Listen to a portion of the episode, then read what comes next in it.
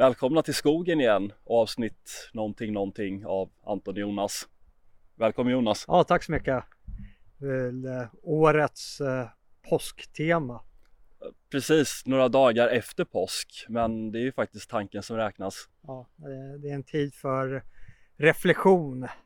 Och exakt, Ja. och eh, jo, jag antar förr i tiden var det en tid för reflektion i alla fall. Idag är det väl inte så, så stor skillnad. Nej, det är, det är likt eh, påsken, likt många andra högtider som vi eh, i någon mening firar eller ja, som vi nästan kanske hellre mer ser som att det är en röd dag och man får vara hemma och det, det äts gott och kanske dricks gott och det köps presenter och det köps godis men det är kanske ganska mm, hör mer till ovanligheten att man faktiskt tar ett steg tillbaka från samtidskontexten över hur de här traditionerna förs vidare till var egentligen uppkomsten till dem eh, ligger och varför man har en röd dag här och eh, varför man firar dagen.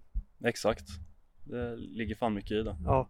Och eh, i samband med påsken så har vi ju vissa traditioner som rör med påskhare och påskkärringar som är ute och knackar dörr och frågar efter eh, allmosor i Mm. form av kronor eller godis, vilket i år jag tror säkerligen uteblev till i- inte bara stor del utan kanske till all del på Ja, grund det- av eh, rådande, rådande situation.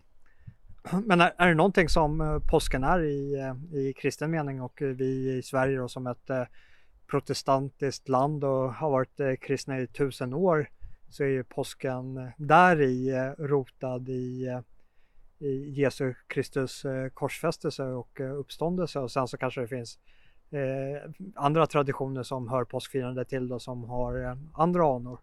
Precis, men kanske framförallt Kanske framförallt just det här med Jesus då. Ja. Långfredagen var ju tidigare årets tråkigaste dag. Om man skulle fråga min pappas generation till exempel. Ja, Allting var stängt och det, det visades ingenting någonstans och man skulle bara sitta hemma och Ja. begrunda Kristi lidande för, för våra synder Det, där ser man ju också lite olika traditioner mellan eh, olika protestantistis, eh, protestantiska länder. Där eh, vissa länder likt eh, Norge har det mesta stängt på söndagar. Alltså tanken om sabbaten. Att eh, människan kräver, kräver en vilodag för att, för att må bra. Så har man eh, vävt in det i religiösa texter. Varpå vi har kanske en mer svensk pragmatism till att eh, människan som ska vara chefen över sabbaten istället för sabbaten som ska vara chefen över, över människan. mm. Alltså att det är viktigare att man tar sig en vilodag för reflektion och kanske i, i he, hedra Kristus och eh, ens eh, förfäder. Precis. Jag tror mycket på Jocko Willings koncept Ja. att vilodagen kommer när den kommer. Det är Ja. inget man planerar utan ibland Ja. så, så blir det bara. Eh, Yttre, yttre omständigheter som styr och eh, det är därför när, när man låter sabbaten styra så har man kanske inom den judiska traditionen man talar om så här sabbatskojor att eh, det är icke-troende då som ska utföra vissa arbetssysslor för eh, det, det har inte de troende till. Men likt eh, alla andra avseenden i livet så finns det yttre omständigheter som styr och förändrar eh, regelverket som gör att man själv måste vara anpassningsbar till att det är vi som är eh, chefen över reglerna, inte reglerna som är chefen över oss. Mm. Men det som vi verkligen ska göra i det här avsnittet det är att prata om en film som kom ut för ett antal år sedan som heter Passion of the Christ. Och eh, det, det är egentligen mer än en film. Eh, Rådande påve, eh, kommer inte ihåg namnet, men påven under 2004 år när den här filmen släpptes av Mel Gibson eh, stated that, eh, att den här filmen showed it as it was. det är ganska tungt, Ja. tungt konstaterande med tanke på filmens upplägg. Ja. Och eh, det, det är intressant för eh, i en del av filmens marknadsföring, Mel- Gibson är eh, troende själv då, så det, det, man kanske inte ska prata om kall i det avseendet men han är ju definitivt drivits av någonting för att producera den här filmen och göra den så i, i alla fall utifrån då vissa mått mätt så historiskt korrekt eller Eh, utefter den uppfattade historien över hur skeendet var.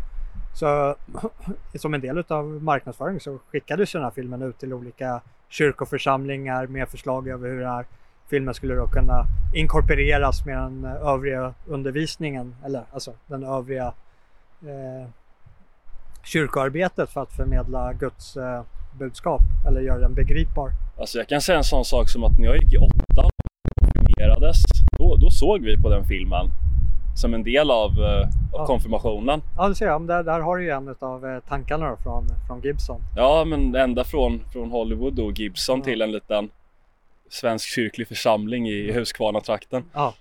Men vad, vad har du för relation själv till, till kristendomen och kyrkan? Och, Jag, som, som, uppenbarligen konfirmerad under Mel Gibsons eh, läror. ja precis, ser mig mer som konfirmerad med Mel Gibson än, Ja. nej men jag, min, min egen erfarenhet av, jag är uppvuxen i Jönköping som, som många kanske, kanske känner till. Ja, det är ju, det är ju svenska frikyrkobältet, för vi ska prata i amerikanska termer, så här, den djupa troende Midwest. Ja just det, folk brukar, brukar säga det. Men, men jag, jag, jag började faktiskt ogilla kristendomen ganska, ganska tidigt i livet. Mm. Kanske inte på något riktigt utvecklat intellektuellt sätt men, men det var så att jag gick på ett, eh, ett frikyrkligt dagis när jag var barn. Och de, de var så oerhört konstiga där. Så, så där såddes någon sorts tvivel liksom. Sen har jag väl aldrig riktigt, eh, alltså när man ser man kan väl säga så att det finns ju en typ av kristendom som lever och mår bra på högerkretsar på nätet. Och då är det ju mycket, mycket memer med, med korsriddare och stora katolska kyrkor och vad man kan kalla symboler för, för makt och ära och skönhet och sådana där saker. Men när man observerar kristendomen ute i, i livet som det ofta gestaltar sig i Sverige så ser det, ser det inte ut på det sättet överhuvudtaget. Det, det, är liksom, det, det är någonting helt annat och, och någonting som jag personligen aldrig har kunnat identifiera mig med eller, eller velat identifiera mig med.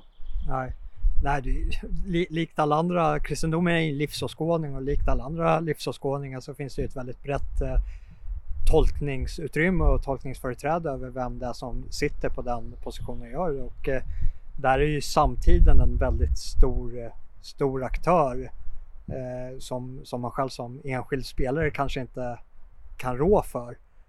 Och eh, då kan man ju få de här situationerna över att det är samma religion, samma livsåskådning som ligger bakom de sakerna som kanske ligger oss närmare, alltså en kristendom som tar den egna gruppen och den egna tron i försvar mot en yttre fiende eh, och ett yttre angrepp som eh, skedde under korstågen och varför vi blickar tillbaka till en svunnen kristendom som befinner sig före den här eh, politiserade kristendomen som återfinns inom den, eh, den svenska kyrkan. Jag skulle säga, jag skulle vilja göra, jag, jag säger Ja. inte emot att kristendomen i Svenska kyrkan är politiserad.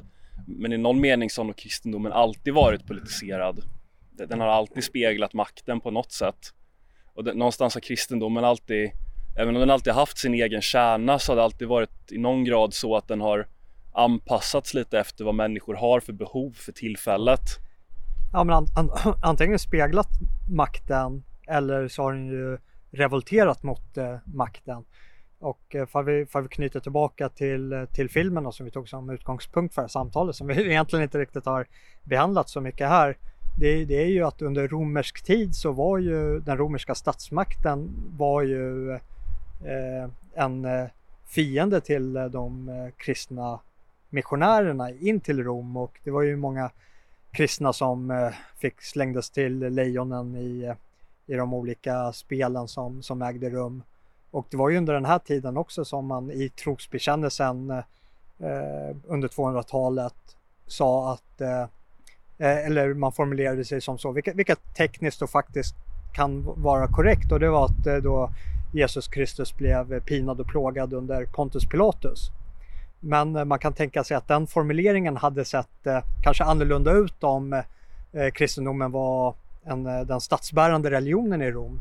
Då hade man kanske formulerat trosbekännelsen mer i linje över hur judiska intressegrupper betraktade Mel Gibsons film som släpptes nu 2004 då.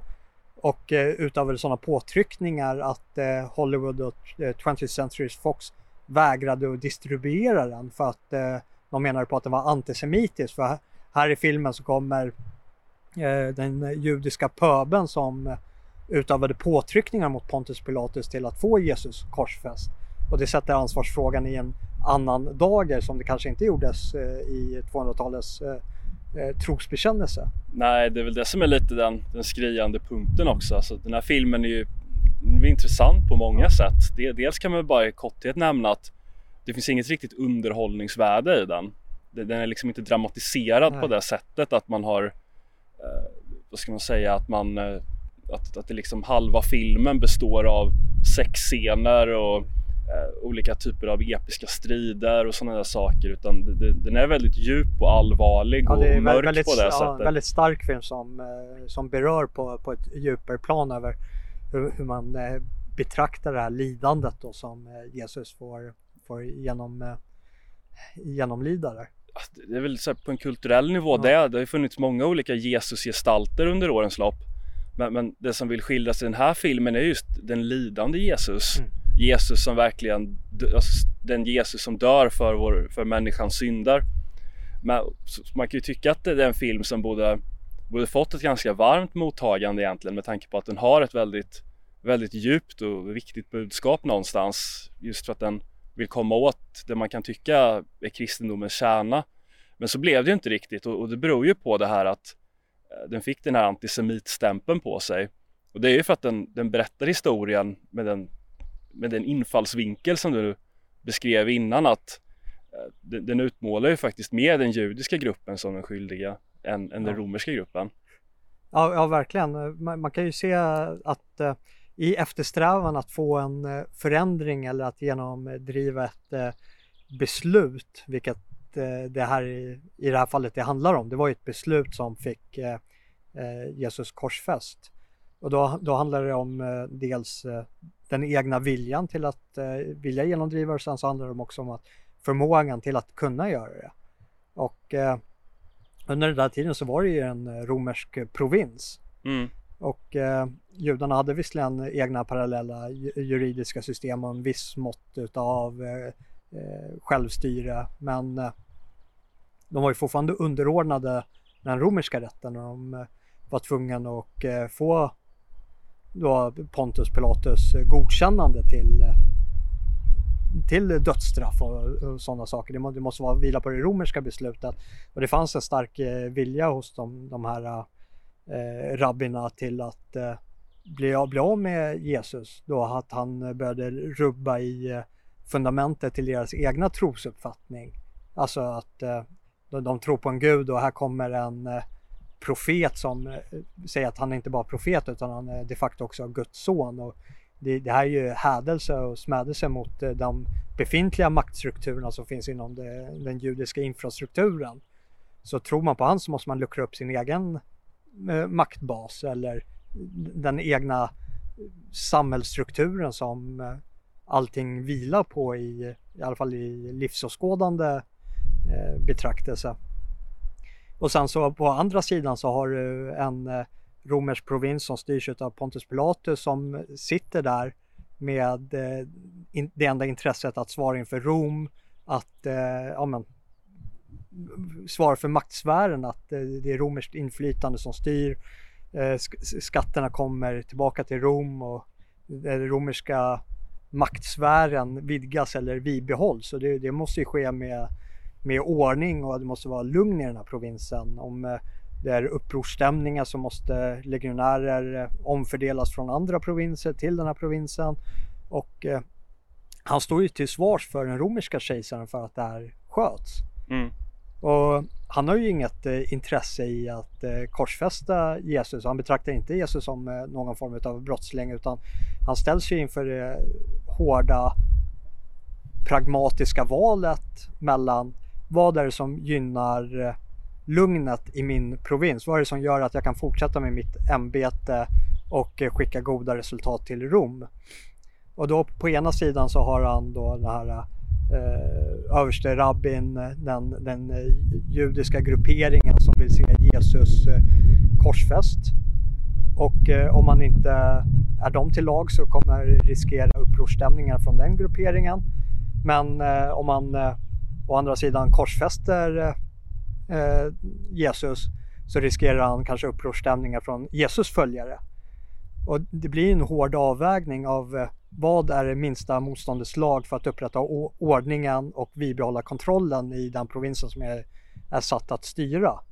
Och eh, för att få någon form av eh, värdemätare i det här så lämnar han ju över det här beslutet till något form av direktdemokratiskt system och eh, låter ett pöbelvälde råda nästan under liksom en, en kort tid för att eh, vara då den här arga folkmassan till lags och där i tvår sina händer eh, vilket också då sker ganska symboliskt i, i, ja, i filmen. Det har ju också blivit en ganska klassiskt citat att man ja. säger att man tvår sina händer. Ja. För som till detta är jag nödd och tvungen.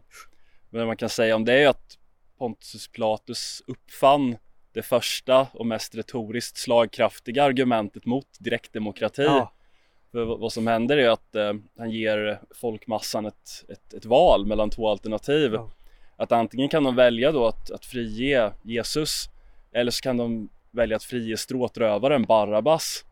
Och eh, det går ju igenom med stor majoritet då att det är Barabbas som ska friges. Ja. Och det är väl lite det som, om man ska titta, titta på det lite kulturellt, att det är så att jag kan tycka att det var fegt av Pilatus ja. att inte bara, ja, att inte bara ja, följa sitt kall och frige Jesus där. Men å andra sidan kan man ju titta på det så här att, alltså han, jag tänker så här att nej, Dante till exempel, han skrev ja. ju i den gudomliga komedin att eh, det finns nio vändkretsar i helvetet. Ja. Och den nionde vändkretsen som är den längst ner då där man, där man hittar Satan också. Eh, den är reserverad för de som har, har begått det, det, värsta brottet då. Och det är, det är förrädare. Ja. Det värsta man kan göra det är att förråda någon som man skulle varit lojal till.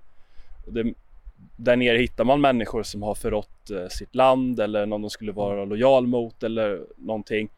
Eh, och i Satans mun då så hittar man tre personer som har begått ja. de enligt Dante absolut värsta förräderierna någonsin. Och det är Cassius, Brutus och Judas. Ja. Det är inte Pontius Pilatus. Nej, nej exakt. Så, i, I filmen så säger också Jesus då till eh, Pontius Pilatus att eh, eh, du, du har ingen skuld i, i, min, i min död.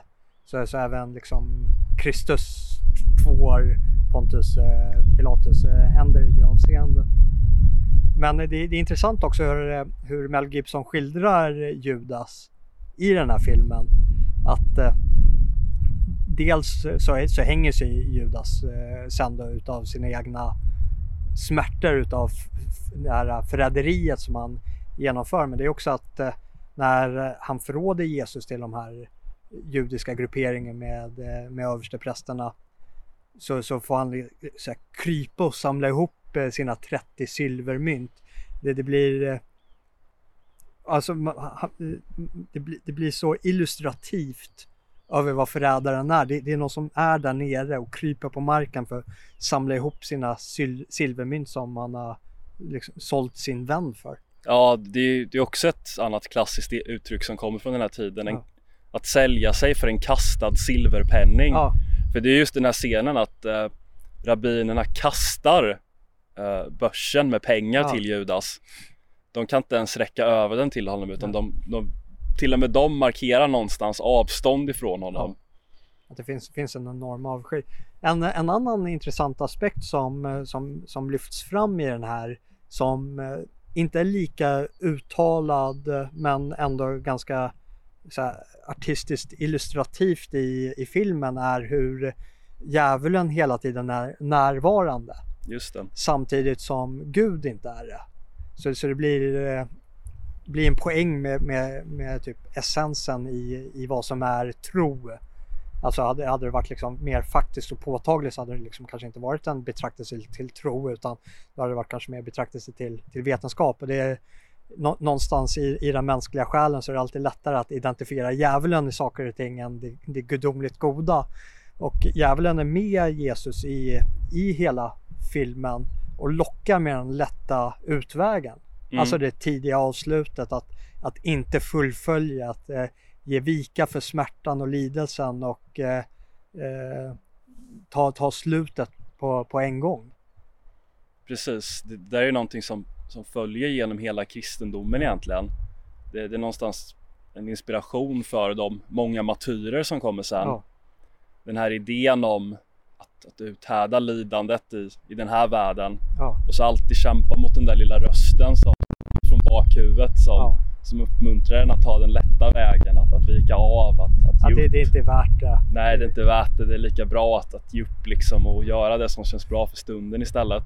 Så det, det, fin, det finns ju mycket, mycket bra poänger som, som framkommer i, i Bibeln i, i sådana här avseenden.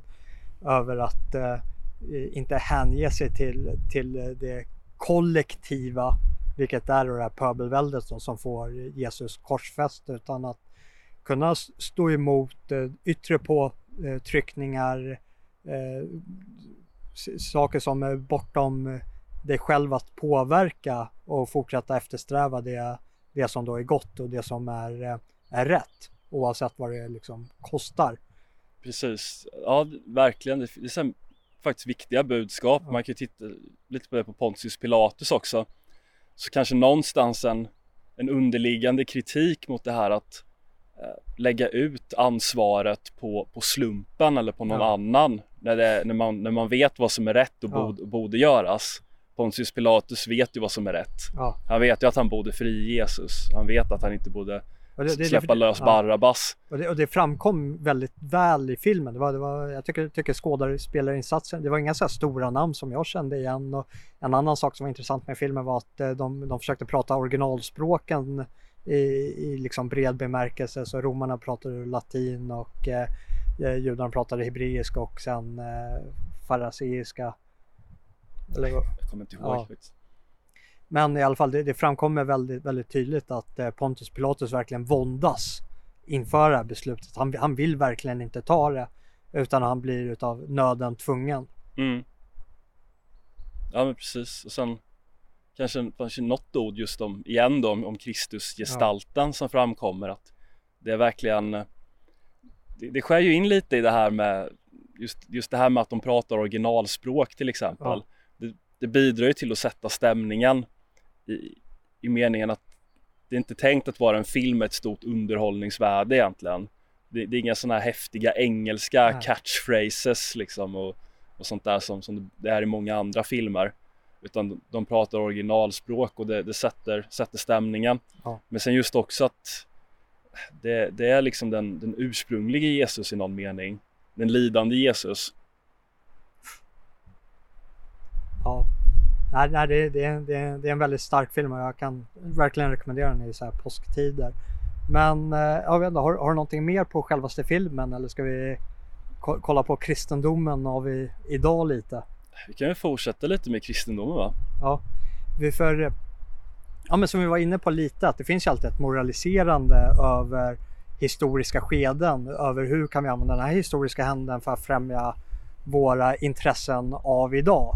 Och eh, det var därför som man kan spekulera i lite kanske varför trosbekännelsen var utformad som den var på 200-talet med, ja, med pinor och plågade under eh, eh, Pontius Pilatus, vilket faktiskt tekniskt juridiskt är korrekt. Men eh, om omständigheterna hade varit annorlunda på 200-talet så hade man kanske sett en annan formulering där som hade pekat eh, åt ett annat håll.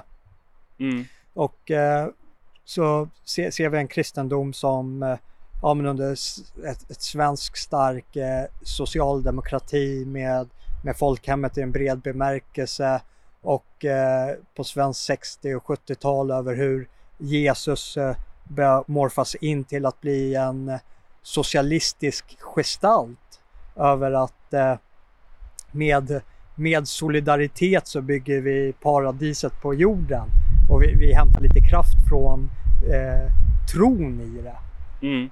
Men verkligen. Det, det, jag tror att var det du och jag som gjorde ett avsnitt eller var det jag som gjorde en monolog när du eller jag pratade om den här boken 68 kyrkan av Per-Johan Sundén. Jag, jag tror det var en monolog. Jag ska se för jag, hittar den så lägger jag en eh, länk till den här också. För, för han, han beskriver ju detta och det, Ja. det handlar ju väldigt mycket om hur kyrkan förändras mellan, jag tror det är 50, 50 80-talet. Ja. Men men det som är viktigt att komma ihåg är att alla de här människorna som, eh, eller väldigt, väldigt många av dem i alla fall, kanske inte kan svara för alla, som eh, eh, ville knyta an socialism med kristendom. Mm. Att man hör Det handlar om medmänsklighet och älska sin nästa och, och vi uppnår det genom att förstatliga de här sakerna med tvång. Ja, eller så skulle nog inte de beskriva det. Men saken är att det som är viktigt att komma ihåg är att de, de här människorna menade verkligen vad de sa. Ja. För när, man, när jag hör många på högerkanten prata om exempelvis hur, hur vänsterpersoner har gått in i kyrkan och sådär. Då skulle man kunna tro att, uh, att allt var bara en enda stor entristisk kupp där man, går, där man inte är troende utan bara går in i kyrkan med syftet av att förstöra den. Men, men av allt att döma, det, det, det var kanske den slutsatsen jag drog från den boken, det var att så var faktiskt inte fallet utan även om man kan argumentera för att det de här människorna har gjort har skadat kyrkan på sikt och definitivt inte varit bra för Sverige så var de ändå ärliga i sina avsikter med att de faktiskt trodde att Jesus och Marx var gestalter som man kunde ha ja. eh, i sitt hjärta samtidigt.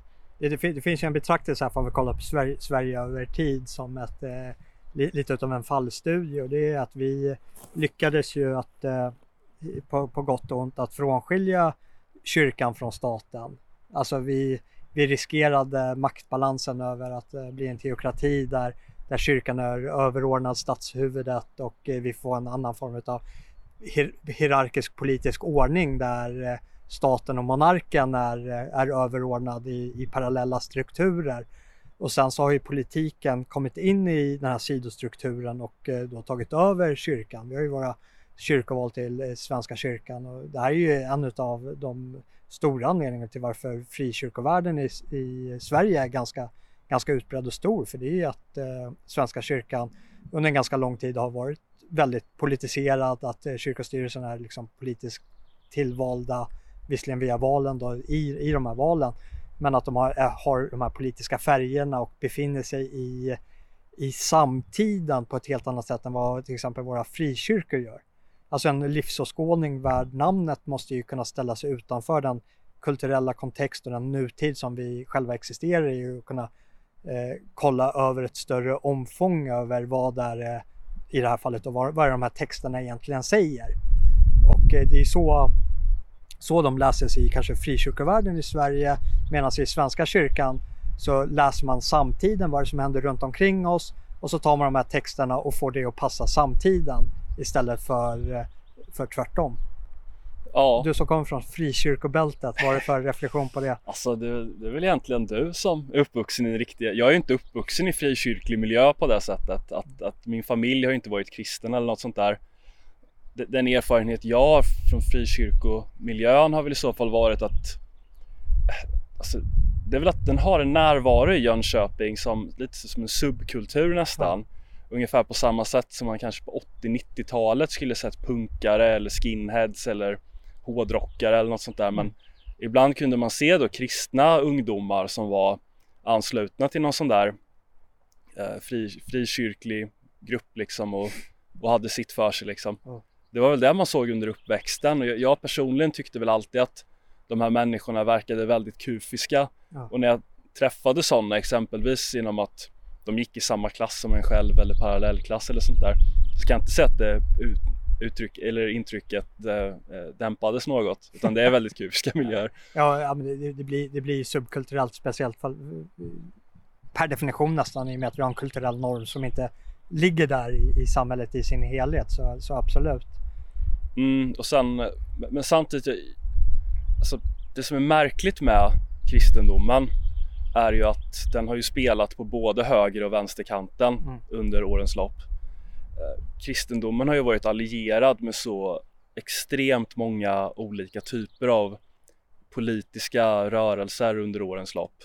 Att i början i, Rom så är den ju under århundraden en, en marginell sekt som är fullständigt avskydd av överheten för att eh, kanske just på grund av att den går emot den här romerska toleransen som fanns i Rom så fick du ju ha i princip vilken religion du ville så länge du erkände kejsaren. Ja. Men, men de kristna ville inte, ville inte göra det. Så därför så, ja, så fick de behandling därefter. Men, sen, sen, kan man, sen kan man säga att, att kristendomen på ett märkligt sätt under århundradena tar över och blir till slut statsreligion. Ja. Och eh, det fanns faktiskt en kejsare, en av de bästa i den senare perioden som kallas Julianus avfällingen som försökte vända det här förloppet genom att avskaffa kristendomen som statsreligion. Ja. Men eh, han hann inte riktigt genomföra det för trogen den romerska soldatkejsartraditionen så eh, krigade han mot Persien ja. och stod i första ledet och, och, dog för ett persiskt spjut faktiskt. Ja. Så det som blev resultatet av hans regeringstid var faktiskt en reform av skattesystemet av, av saker som blev bestående då. Men, men sen någonstans så fortsätter kristendomen under, under årens lopp som väldigt mycket som en allierad till makten egentligen. Etablerar ett, ett samhällssystem som, eh, som rationaliserar makten, rationaliserar tingens ordning.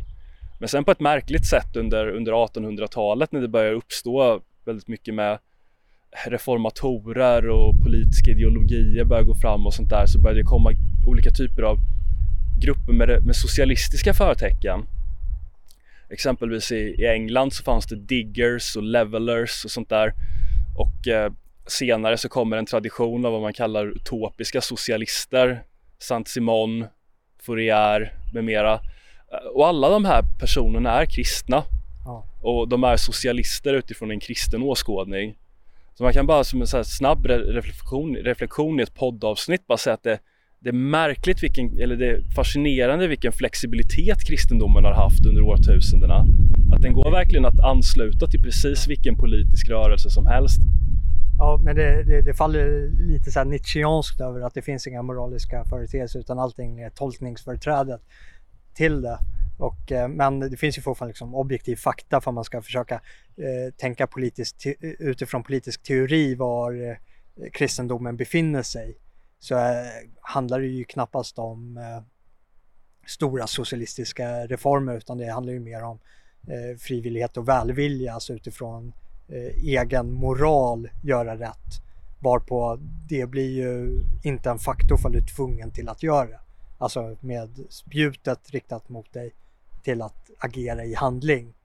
Till exempel att eh, bidra till eh, eh, ja, i Bibeln pratar man om eh, var, var tionde att ge det till kyrkoförsamlingen för att för, förmedla ut till kyrkliga aktiviteter och eh, samhällets väl och ve. Men om den tionde samlas in med eh, våld eller hot om våld så frångås ju någonstans den kristna tanken med det. Det, har nog inte bekymrat kyrkan under årens lopp. Nej, def, definitivt Skulle jag inte säga. Och det, det är ju också lite anledning till eh, varför eh, stora delar av e- Europa blev ju protestanter och det var ju just hur eh, eh, maktbasen i den katolska kyrkan hade korrumperats med de här avlatsbreven där man kunde köpa sig fri från synd och sånt som inte saknade bärighet i, i Bibeln.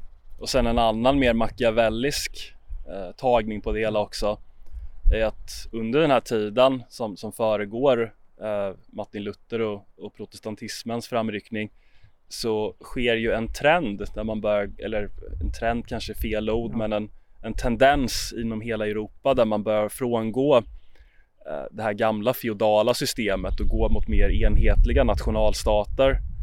Och lite som en utkomst av det där så blir det ju mindre betoning på det europeiska och mer betoning på det nationella.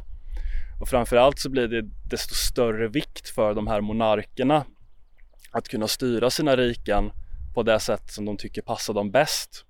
Och då blir det ganska besvärligt att ha en påve som sitter i Rom när man själv sitter i Sverige eller England eller långt upp i Norden liksom eller vad man nu håller till någonstans som skickar ut dekret och kräver att få ha åsikter på hur saker och ting ska styras. Det, det finns ändå en charm i det för man går tillbaka in, innan eh, de där reformerna och det är ju tron som en samlande och enande kraft. Eh, Eh, Eh, dubbla lojaliteter till trots. För det är, det är ju vad det innebär för du har en, eh, en nation som lyder under en monark och du har en befolkning som dels lyder under monarken men samtidigt lystrar till eh, Guds påbud via påven i Rom. Så, så får du ju, när en värdekonflikt uppstår så kommer liksom det uppstå friktion ja. milt uttryck som i, i extremfallet kan då resultera i någon form av revolt eller dylikt, alltså någon form av våldsutövning. Men det var ju just den där samlade kraften utav tron som fick eh, korstågen till att eh, kunna bli en eh, då, dåtidens FN som eh, samlade styrkor utifrån olika nationer och eh, försökte upprätthålla fred och ordning i fjärran land. Ja, genom att plundra Konstantinopel till exempel. Ja. Bäst att inte nämna det. Nej. Eh, ja, svenska, svenska kyrkan har vi idag då. Vi har, eh, ja just det, det är också, eh, jag, jag kommer ju från en eh, frikyrklig bakgrund. Eh, far, farfar var ju pastor i en, eh, i en församling och min, min mormors bror var faktiskt konungens präst också. Oj. Ja. Men det, det, är ju att an, anledningen till när, när jag var ung och växte upp och frågade pappa liksom, varför befinner vi oss i frikyrkomiljön och inte Svenska, Svenska kyrkan? Och då var svaret att om det beror på att vi är troende. För, för att det, det är liksom någonstans längs vägens gång så har i, i den här politiseringsprocessen som existerar i Svenska kyrkan så har tron försvunnit och det är andra eh, incitament som styr besluten. Varpå vi kan se eh, svenska biskopar och präster i Svenska kyrkan som eh, menar på att eh, kyrkan lika gärna skulle kanske kunna vara en moské och man bjuder in imamer och eh, ser eh, ser Allah och Gud som en och samma Gud och liksom eh, deras texter är heliga, våra texter är heliga men vi är en och samma och vi har samma tro egentligen. Och sådana här utsvävningar som saknar någon som helst bärighet i, i verkliga livet men som ändå passar en politiska dogmen av idag väldigt, väldigt väl. Absolut, det är väl någonstans det som är poängen med en statskyrka ja. också. Kommer ihåg att Jonathan Bowden kallade den anglikanska kyrkan, som är den brittiska statskyrkan, för a wet sheet religion. Ja. Alltså någonting som är väldigt, väldigt anpassningsbart. Där saker inte riktigt står skrivet egentligen utan där saker och ting kan förändras ganska mycket beroende på vilka det är som har makten för tillfället. Och eh, där, där, kan man se inte bara en enorm beröringsskräck över att kanske sverigedemokratiska företrädare inte har fått det utrymme som det förtjänar i, eh, i, i kyrkomiljö. Ut, där vi har haft eh, präster som har ringt klockan som en varning för att ja, men nu kommer tysken. Mm. När Sverigedemokraterna har haft eh, eh, demonstrationståg i, i, vissa orter. Alltså gjort otroligt starka politiska utspelande med tron som eh, bas till varför de agerar. Vet du vad, har, jag fel? Jag kanske minns helt fel, ja. men var det inte en präst i Visby? Det, som det är ringde... nog han jag tänker på. Ja, men ja. det var väl, jag, jag kanske har helt fel nu, men var det inte den här Thomas Gyr skulle debattera? Ja, det kanske var till och med var det. Men i alla fall, eh, att, att de gör sådana saker mot människor som lyfter åsikten som går emot eh, den judiska pöben som står och ropar på, mot Pontus Pilatus att men, vi kanske inte ska döda Kristus. Och så börjar de ringa i klockorna för att stödja överste rabbinen där på torget i, i hetsen mot Jesus. Det, mm. det är så jag läser av det. ja. Att det, de, de är uppslutna, inte utav sin tro, utan de är uppslutna utav det kollektiva vansinnet som, eh, som styr, inte bara det här samhället, men som eh, om, om i osläppt kraft styr eh, samhällen i, i bred bemärkelse. Varpå det kanske är viktigt ibland att man har någon som går in och bestämmer och lugna situationen. Alltså en, en monark i historisk mening. Du är för ministerstyre med andra ord och mot direktdemokrati?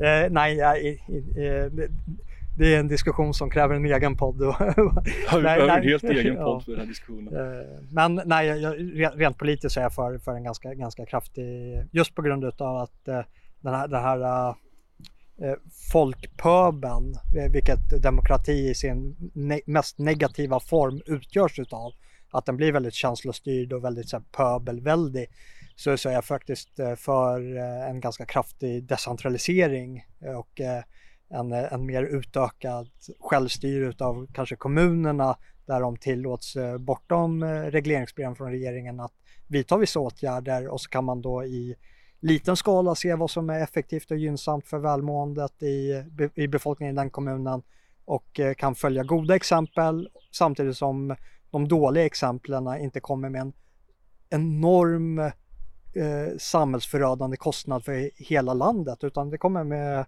en eh, lokal geografiskt avgränsad kostnad för några få människor som har varit själva med i det beslutet. Det, det, det anser jag liksom skulle vara, kunna vara eh, essensen i ett eh, välmående samhälle. Lite mer skin in the game. Ja men verkligen, enkelt. verkligen. Att beslut inte ska kunna tas av makthavare som, är, som befinner sig så långt bort från konsekvenserna av deras egna beslut att de bara kan rycka på axlarna och säga att de har varit naiva och be om ursäkt i, i efterhand. Det räcker inte. Nej, nej men verkligen. Jag, jag kan säga att jag, jag, är inte för direktdemokrati faktiskt. Nej. För jag, jag, tror att det, dels är folk generellt sett väldigt, väldigt ointresserade av politik Och många av de processer som pågår är så extremt komplicerade att det, det i princip blir omöjligt att sätta sig in i. Men det, det är ju en, en av självaste tankarna med det systemet är ju att besluten ska vara så pass trögflytande och att man bråkar om små petitesser och det är där liksom problem och liksom känslor uppstår över huruvida vi ska eh, köpa in den där fontänen från den tillverkaren eller från den andra tillverkaren och så bråkar man om det istället för att bråka om stora ödesfrågor som kan få oerhört förödande konsekvenser. Alltså lå, låg insats, låg kostnad. Ja, jag vet inte. Och så lämnar vi resten till den fria marknaden som, som, som Jesus skulle ha gjort. Bra sagt. Uh, ja, vill, vill, du runda av med någonting? Nej. Du ser ut som en uh, liten korgosse här som pikétröjan och vit... Uh... Åh fan, du ser ut som en mer manisk gatupredikant. ja, det blir avslutande kristna pikan här från Anton och Jonas. Jesus gillade fria marknaden.